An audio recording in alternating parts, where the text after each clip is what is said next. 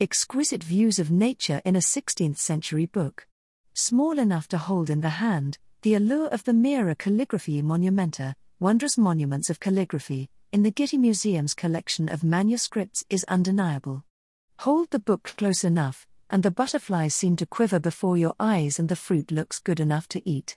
Butterfly, Marine Mollusk, and Pear, script by Georg Bocskai, dated 1561 to 1562, illuminations added by Joris Hoefnagel, 1591 to 1596. Watercolors, gold and silver paint, and ink on parchment, 6 and 9 16ths times 4 and 7 8 inches. The J. Paul Getty Museum, Ms. 20, 86.mv.527, Fall. 118. Digital image courtesy of Getty's Open Content Program. This manuscript contains a collection of models for elaborate and decorative script, written during the 1560s by calligrapher Georg Bocskai. Thirty years later, artist Joris Hoefnagel filled the available blank spaces with exquisitely painted naturalistic depictions of flowers, fruits, seed pods, insects, caterpillars, mollusks, lizards, frogs, mice, and other small creatures. The detail is so fine, his brushstrokes are nearly invisible to the naked eye. Hoefnagel's contributions completely transformed the book. His images create a unique experience, placing nature's cornucopia in the reader's hand, and inspiring awe and wonder in the late 16th century viewer. Fast forward to 2020, and the digital age. Now, new imaging has captured the subtle hues of Hoefnagel's pigments and colorants, as well as the color and surface texture of the parchment. Gessner's tulip, ichneumon fly, kidney bean, and scarlet runner bean, script by Georg Bocskai, dated 1561 to 1562, illuminations added by Joris Hoefnagel, 1591 to 1596. Watercolors, gold and silver paint, and ink on parchment, 6 and 9 16ths times 4 and 7 8 inches. The J. Paul Getty Museum, Ms. 20, 86.mv.527, Fall. 23. Digital image courtesy of Getty's Open Content Program. Viewable in a newly published facsimile and online, readers can now appreciate the impossibly tiny spiraling micro writing, observe the subtle differences between the green leaves of the crossed tulips, almost feel the rusting surface of the apple, and be delighted by the hair fine web spun by the spider. Each page of the new book reflects the quantum leaps in digital technologies since the 1992 publication of Getty's first facsimile edition. French Rose and Apple, Joris Hoefnagel, Flemish, Hungarian, 1542 to 1600, and Georg Bocskai, Hungarian, died 1575, 1561 to 1562, illumination added 1591 to 1596, watercolors, gold and silver paint, and ink on parchment, leaf, 16.6 times 12.4 centimeters, 6 and 9 sixteenths times 4 and 7 eighths inches, Ms. 20, 86.mv.527, Fall. 107, No copyright, United States, rightstatements.org. Damselfly, French Rose, Spanish Chestnut, and Spider, script by Georg Bocskai, dated 1561 to 1562, illuminations added by Joris Hoefnagel, 1591 to 1596. Watercolors, gold and silver paint, and ink on parchment, 6 and 9 16ths times 4 and 7 8 inches. The J. Paul Getty Museum, Ms. 20, 86.mv.527, Fall. 10. Digital image courtesy of Getty's Open Content Program.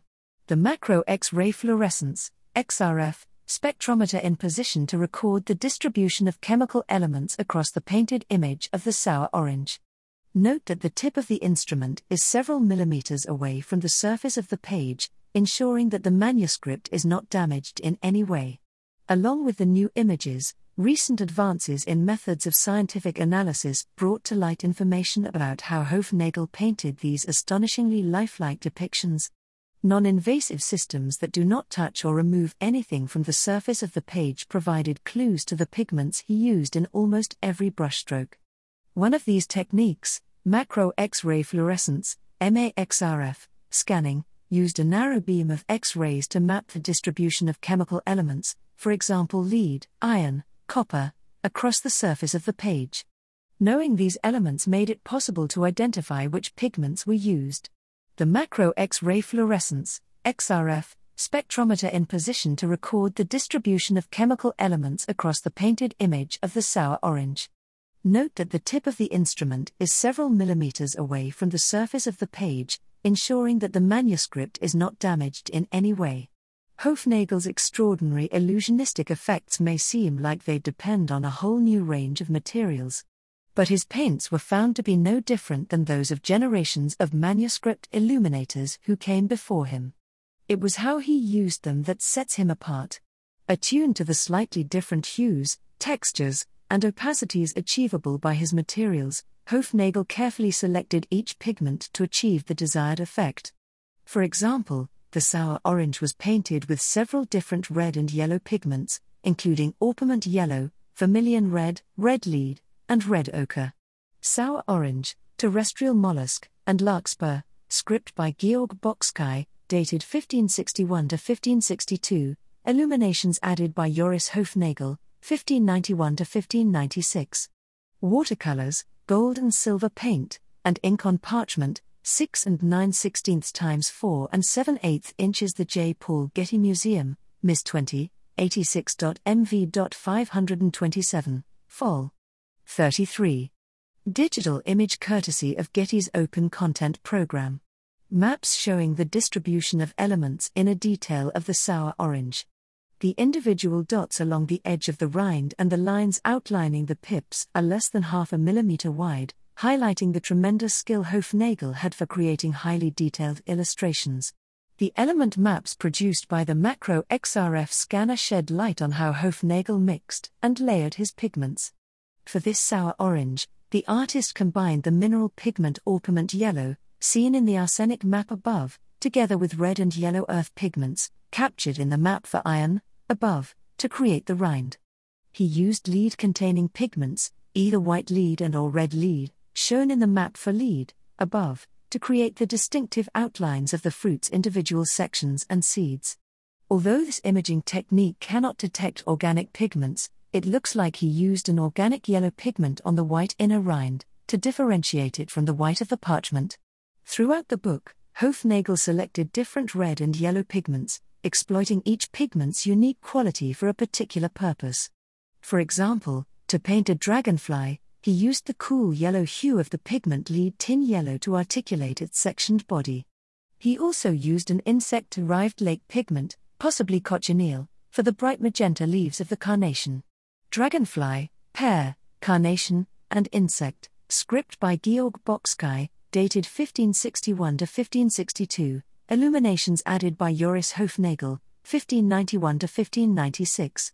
Watercolors, gold and silver paint, and ink on parchment, 6 and 9 16 times 4 and 7 8 inches. The J. Paul Getty Museum, Ms. 20, 86.mv.527, Fall.